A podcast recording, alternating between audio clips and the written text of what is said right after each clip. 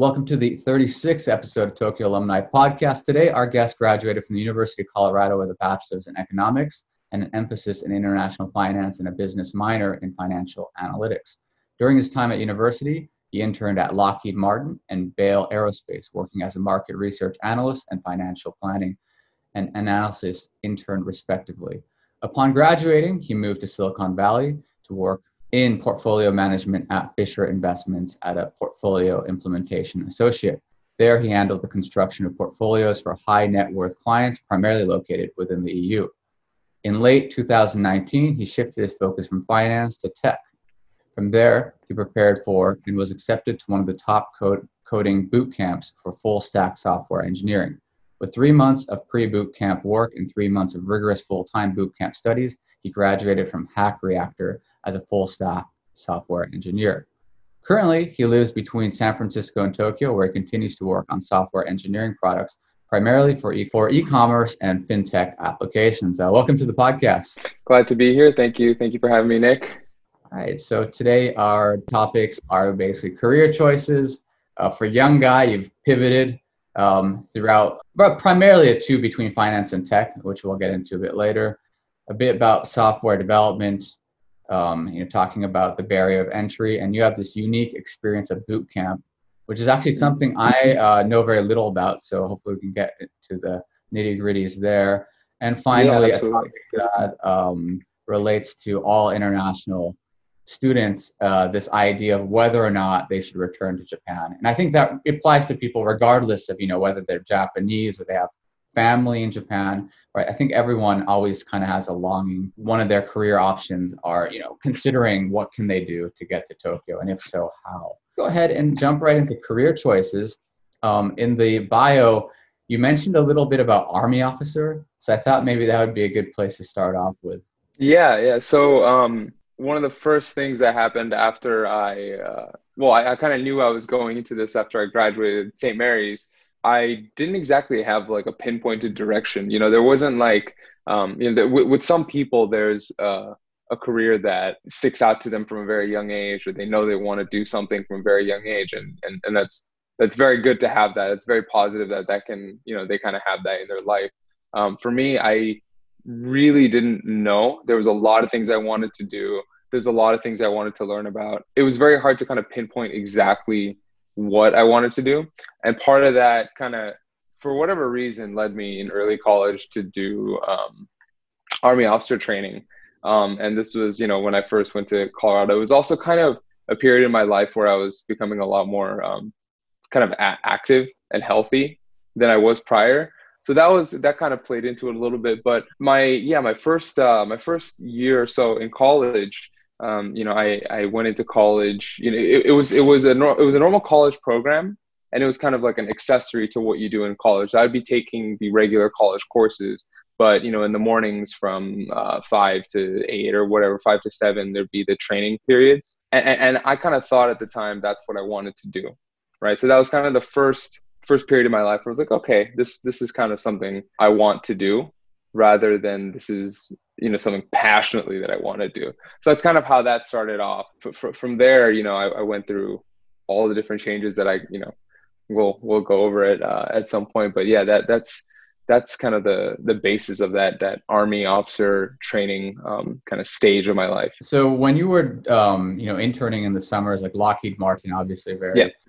connected to the U.S. military. Throughout that process, at what point did you decide to sort of make that first pivot so from army officer to uh, the finance area? Although i know it seemed like what you already did with lockheed was already overlapping a little bit with finance. Yeah um, it, it did overlap a little bit. So actually um, before uh, before i did those internships is kind of where this pivot happened.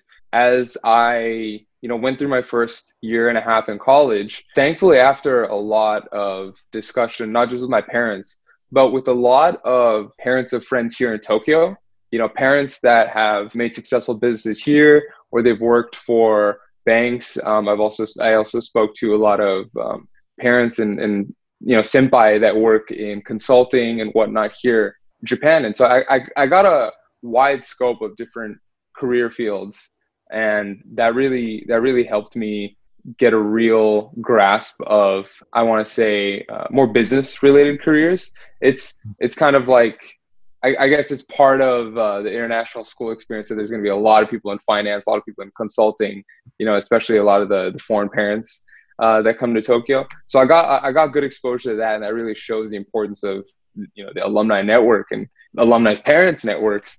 Uh, so just speaking to them, learning about these things, that's kind of what pivoted me in college to switching from the track I was on to then taking more business oriented courses, switching to economics, taking more finance related courses. And it was after those courses that by um, by whatever you know interviewing uh, you know interviewing skills that I had, I was able to get into Lockheed Martin without any prior real experience you know within the industry so that's kind of how that pivot happened at, at, at the very core of it was um, a lot of intense discussion with alumni of uh, international schools here and also with their parents and then pivoting over to that job. And then you, you graduate and you know you have this econ degree as well as a bachelor's in, in economics, emphasis in international finance, and a business minor in financial analytics. So totally that finance route, right? Totally that economics route. Yeah. You go into uh, Fisher Investments. Um, that transfer from Colorado to California, um, how, how did that happen? Um, was that a challenge, first of all, like moving from Colorado to California? How did that process work? The, the, the biggest challenge there, and, and you know, this is, this is something that's uh, going to happen to, to a lot of people that graduate college and have to move somewhere is, you know, when coming from Japan after graduating high school and then going into college, that was a whole different experience because you know you're in that environment where it's very easy to meet a lot of new people. It's very social. You know you're at a younger age and and there's a lot more um, opportunities to make new friends very quickly and and you know have fun very quickly. Uh, you know you're excited you're in a new place. That excitement was there in terms of okay i'm finally you know working full time in my first real position. This is you know real tangible finance this isn't just you know learning finance in a in a lecture hall um, but I, I, think the biggest challenge of it was uh, going from a place where i was so rooted already. Like I had spent five years there, right? So I, I took an extra year to do, you know, the international uh, finance emphasis and the finance or the financial analytics minor. So I was there for five years. And so going to San Francisco, the challenge was, you know, navigating, you know, a bigger place with, you know, a few family members that I did have there, very few family members, uh, and kind of getting my bearings there, uh, being able to navigate a new Cal- navigate a new space because California is you know very uh, um, spread apart in terms of the geographically, so it's not very easily accessible. Like you know in in in Japan, um, in Tokyo at least, and even in Boulder to some extent, it's you know you have the very e- uh, a lot more ease of access wherever you want to go. You know whether it's train or public transport. A little different in California, so. It, at, at times, I think the biggest challenge for me there was, you know, kind of feeling far apart Mm. Um, so that that was one challenge. In terms of of the career challenge, there wasn't much uh, initially because it was kind of like that expectation of you know you're a new college graduate, your your real training into like a real finance role full time is going to begin. So career wise, there wasn't as much of a challenge as was there was for me, kind of more on the social aspect of it. Interesting. And you know, you're dealing with these portfolios. You said clients primarily from the EU. And at what point, if there was one, was there sort of a pivotal moment where you're like, okay, because right now, I mean, obviously, you're on a very smooth track in the world of finance. What made you change your mind and go fully into sort of the boot camp slash tech slash engineering? Yeah, yeah, it's uh, it's funny you mention that because that's that's something that I, I I really wanted to bring up. Um, so I I was already working uh, about a year focusing primarily on um, US portfolios at Fisher Investments. And then about a year in, kind of with my performance and with the progression, I was able to transition over to European portfolios. And during that course, it, it, you know, I, I learned a lot, especially within that first year. I learned a lot about, you know, European finance within the first couple months of me switching to that you know that very EU portfolio heavy role. It, it's the most I had learned about the stock market and um, you know just being able to trade my own portfolio, right? And just, you know, knowing uh, whatever this and that about the market. You know, discussing it with friends, discussing with like one of my coworkers who I end up who I still live with in SF. So lifelong connections were made in that process. But the the the point at which I wanted to switch over, um, it, there wasn't really exactly one point as much as it was kind of what I have figured out to be, I guess, the Silicon Valley effect, and that's mm. the constant exposure to that tech and kind of being around those people as I became more and more social, met more people there, met people who were, you know, at Google, Facebook, every every tech company you can name, every startup, you get more and more exposed to kind of their world, what different skills they have, what different things they're learning. This this actually kind of goes back uh, further to college where I had a fear of coding, right? I had this, and, I know a lot of people have this too, but I had a fear of coding. I, I knew a lot of software engineers in college. I would see it. Um, and you know, you, look at this wall of green text or wall of white text on a black background, and it looks very intimidating, right? Um, compared to kind of like the, com- the comfort of Excel or something like that, you know, like Yahoo Finance, that kind of thing. So you look at this this black screen with white or green text, and it's very intimidating. And so I think the the point that it, it, it started to change was when I was more and more exposed to it on a human level as opposed to just seeing it on an academic level. When I got to meet people who are very passionate about what they're doing and explain their passion of coding and what they're able to accomplish with it, that's that's kind of um, what I would say is not the singular pivoting point, but the gradual pivoting point is in that that second year of living in SF and being able to speak to people about what they're passionate about in coding. And then, um, you know, you had you had Kai uh, Kai Hirota on here uh, not too not too long ago, and he was in Santa Clara at the time when I was also living in Santa Clara. So I, I, I uh-huh. lived in SF, then I had moved to Santa Clara for a little bit, and um, you know, I would uh, I would hang out with him a lot there, and you know, every time that I'd hang out with him, I'd learn something new about coding. So definitely, mm-hmm. he was uh, he's definitely a big part you know of igniting my my interest and kind of overcoming my fear of coding you know learning from him and learning from people similar to him who are just you know very well versed whether it's in data science or software development that that's kind of where that shift happened and that that overcoming of that fear happened and so yeah that's that's where that that swing happened in 2019 yeah so then you you know you make this choice to go to boot camp which is um it's actually it's a rather new concept to me, right? Instead of going back to school for a year, how, how does this boot camp work? Like, how, how do you get accepted? And you know, secondly, what does the schedule look like? I mean, I'm assuming, as the name suggests, it's not like regular college. Yeah, yeah, um, yeah, exactly. It's it's it's quite different. So so the process is um, for for the boot camp that I did. Uh, I know they they advertise themselves and they kind of present themselves not as a you know a, a lot of to go back a lot of people have this conception or this idea that boot camps are 0 to 100 you know you start as a complete noob and you come out like a coding genius it's less so that it's much less so that than opposed as opposed to it more realistically being kind of like a 50 to 200 you know mm. so they want you to be at a, a, comfortable level of coding that they don't have to kind of spoon feed you things and then you mm. come out very well versed in that language um, so the process is there is an admissions exam. You know, they have they have uh, every so months they have like a cohort, like a class basically, and so mm-hmm. you you know you sign up for an exam. I I had signed up for an exam for uh, February, and um, and once you pass that exam, then there's a couple weeks in between before that actually starts. And in those weeks, you still even then have some pre-course material in my mm-hmm. boot camp, you know, they made us uh, code a couple um, code a couple websites, do a couple challenges, that kind of thing to make sure, yeah, you know, you didn't like you know, cheat the test or whatever it can be, right? So yeah, so there's a, the test, and then you do a couple assignments that were uh, you, you're kind of thrown into it. There, there's a very heavy emphasis emphasis on autonomy um, mm-hmm. and and kind of self learning. Um, they really want to emphasize that there's not a lot of spoon feeding here. You got to learn a lot of it um, through your own willpower and your own kind of curiosity. And after you finish, uh, you know, those those that assigned work, it started for me in um, March, and the schedule is something unlike I've done academically before because you know it was supposed to be in person, but obviously with what went on, they transitioned to Zoom, and it was very well done over Zoom.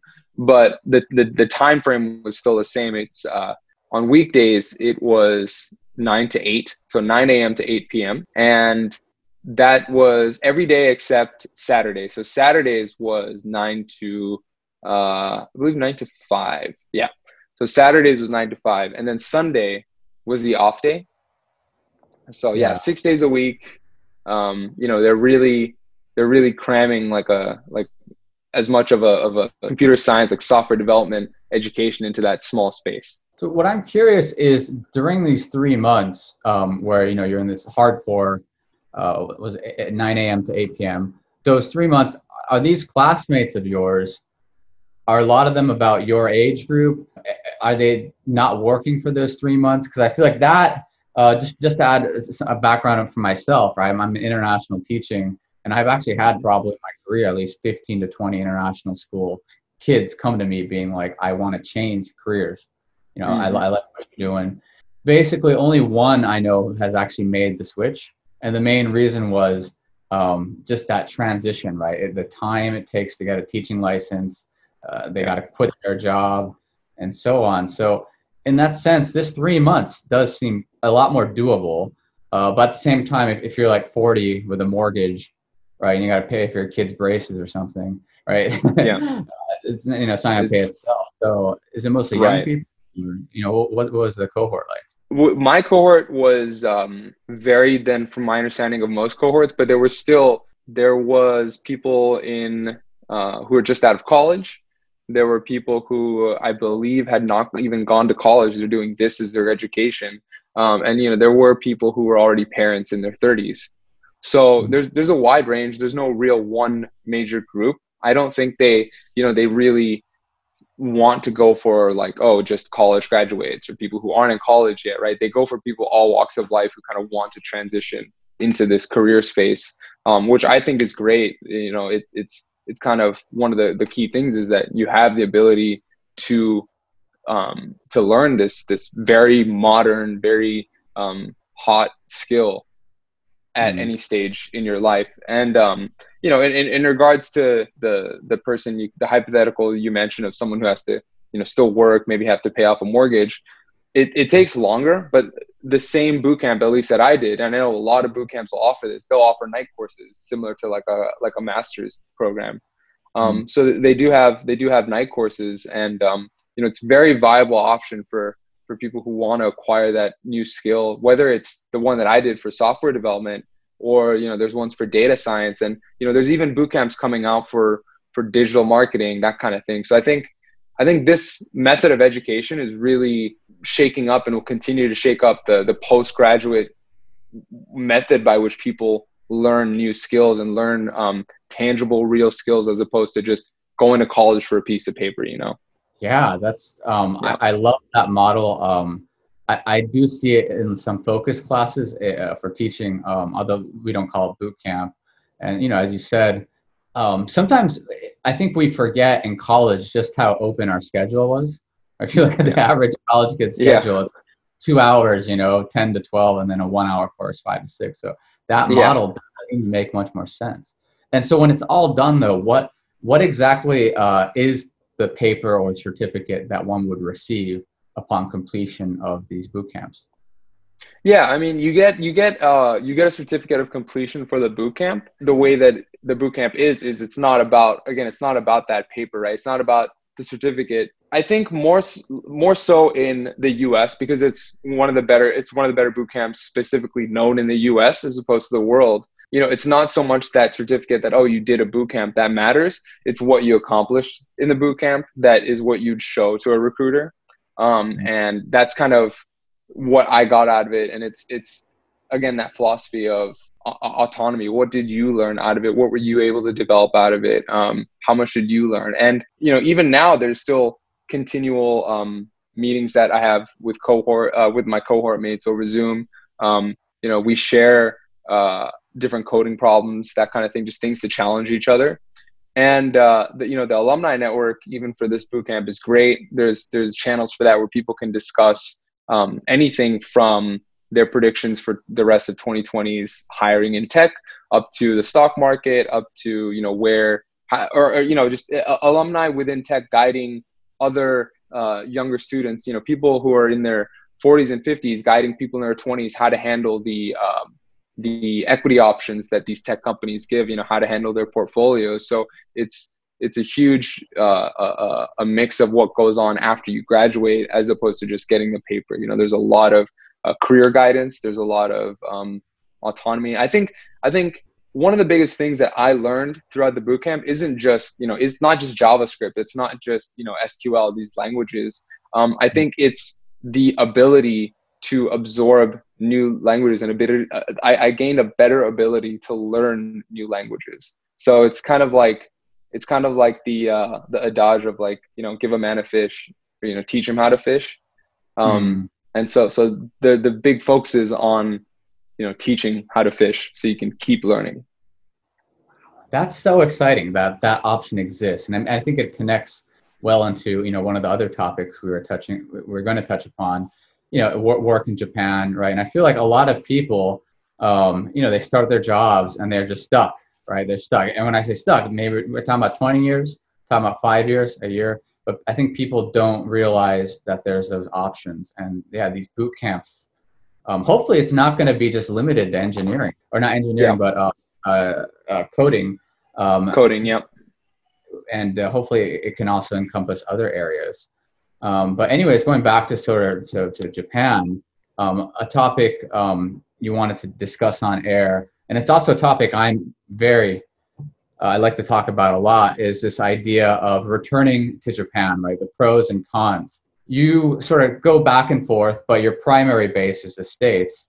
So, what has been sort of your journey in regards to going back to Japan or not, and how you've basically strategized your career in regards to international travel? I, w- I do want to preface this by saying that you know I, I do have the like privilege of being a U.S. citizen, so I do have that ability to work in the U.S. a lot um, easier. Pretty much, I, I can work in the U.S. Right. So, just want to preface with that. Um, in terms of my my work base, my work base has been the U.S but I still feel as though Tokyo, this house, is still my real base. You know, it's always somewhere that I come back to.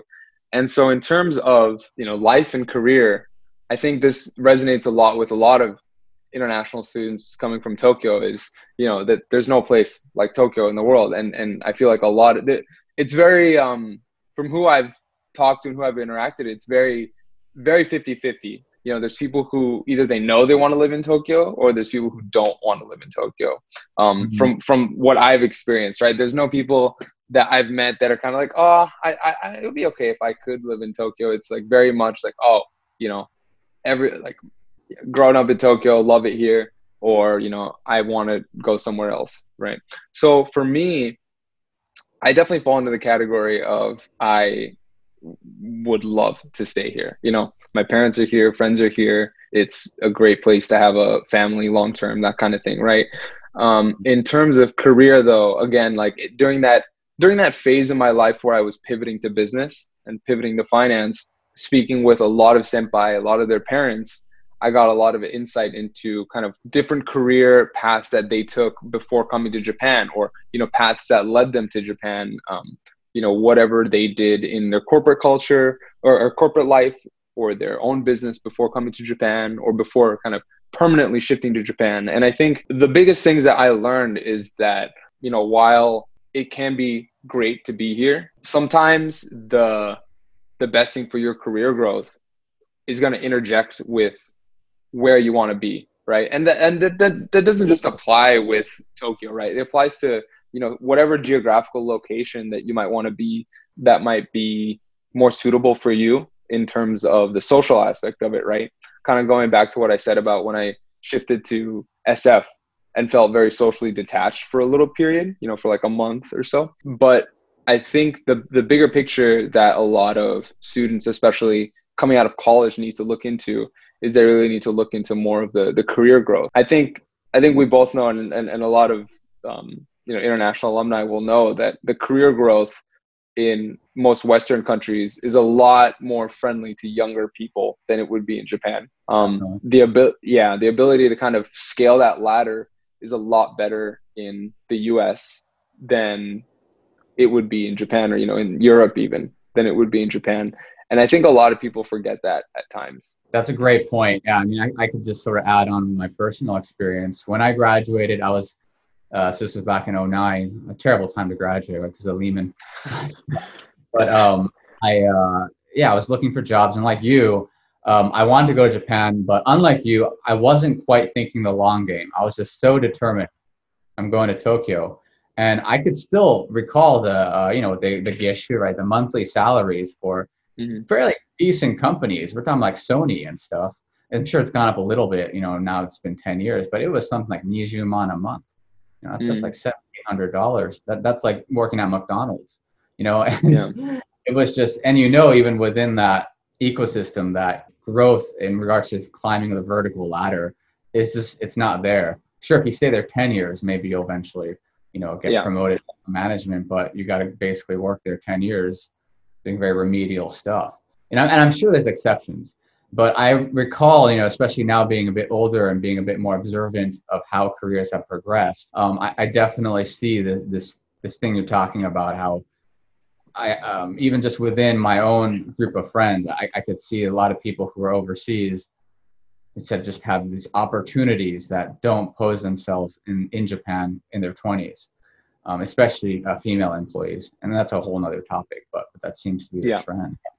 So when you say like um, you know staying abroad first and then coming back, sort of what type of conversations have you had with other alums in regards to at what point of their career they decide to return back to Tokyo?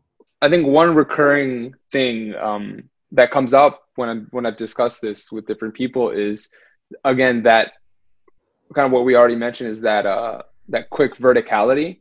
You know, in in the US, for example, or even in, um, I've spoken to some people who've worked in finance in England, in London, the ability to transition from an entry level position, you know, uh, in finance, it would be an analyst, you know, a junior analyst to senior analyst, and then associate to VP.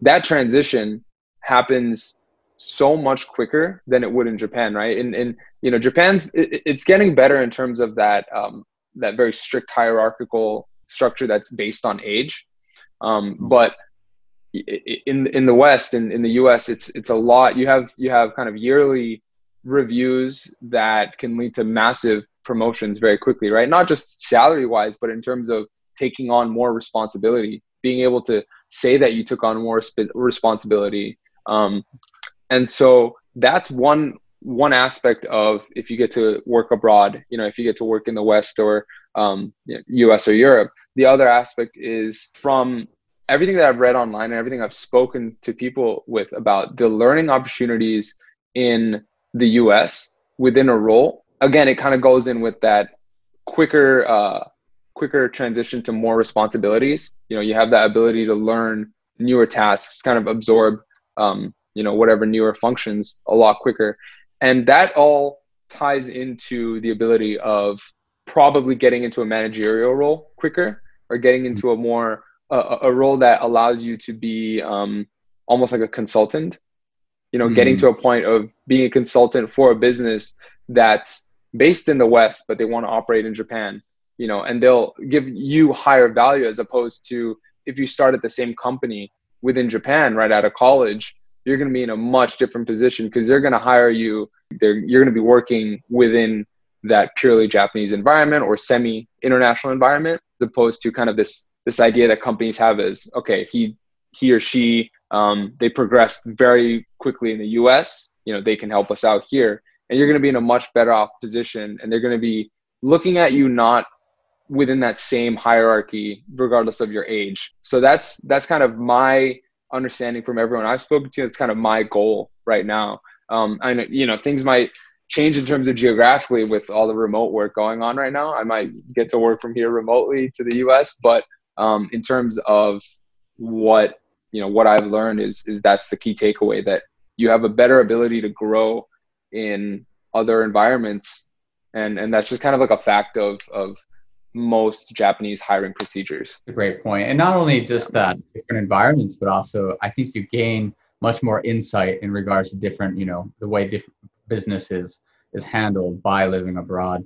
And you see that in, in teaching as well. You know, it's usually the teachers that have multiple countries on their, you know, CV that are more coveted than someone who's just been in one country for like 20 years. It's mm. kind of like, you know, where, where there's no challenge, you know, it, it seems yeah. like they uh, sort of snuck in and stayed there. So you're still age 26, but you've already made this big career change, right? From finance to tech. And I think a lot of people do want to make career changes in their 20s, but they often don't have the, you know, they don't have the guts or they don't have the resources. They're worried about, you know, they've already built maybe enough of a reputation in their current industry. So, what would be your advice towards people who, you know, are thinking about career change in their 20s? I think that's not something to be afraid of. A lot of people, you know, like you mentioned, they're afraid of that making that switch. They don't they don't know how to kind of make that real um, real decision. You know, it's not it's not necessarily like a one day decision. Okay, I'm going to switch over. Like for me, you know, as as I mentioned, it was gradual. Um, but during that gradual period, as that feeling of wanting to switch grew, you know, I had to obviously I'm going to go through this period of education that's going to take time and money. So that's when I started to kind of save up.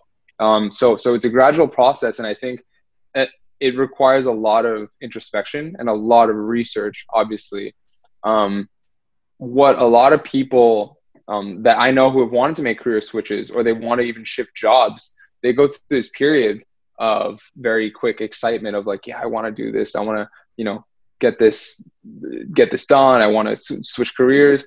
And then they might go through a period in their life where they're so busy that it kind of fades away. That idea fades away. I know for a fact I almost had that kind of situation happen to me where, you know, going through a very busy period, um, you know, you know, working in finance for me, it was when whatever a big movement happens in the stock market and work for the next month is a huge mess or whatever, right?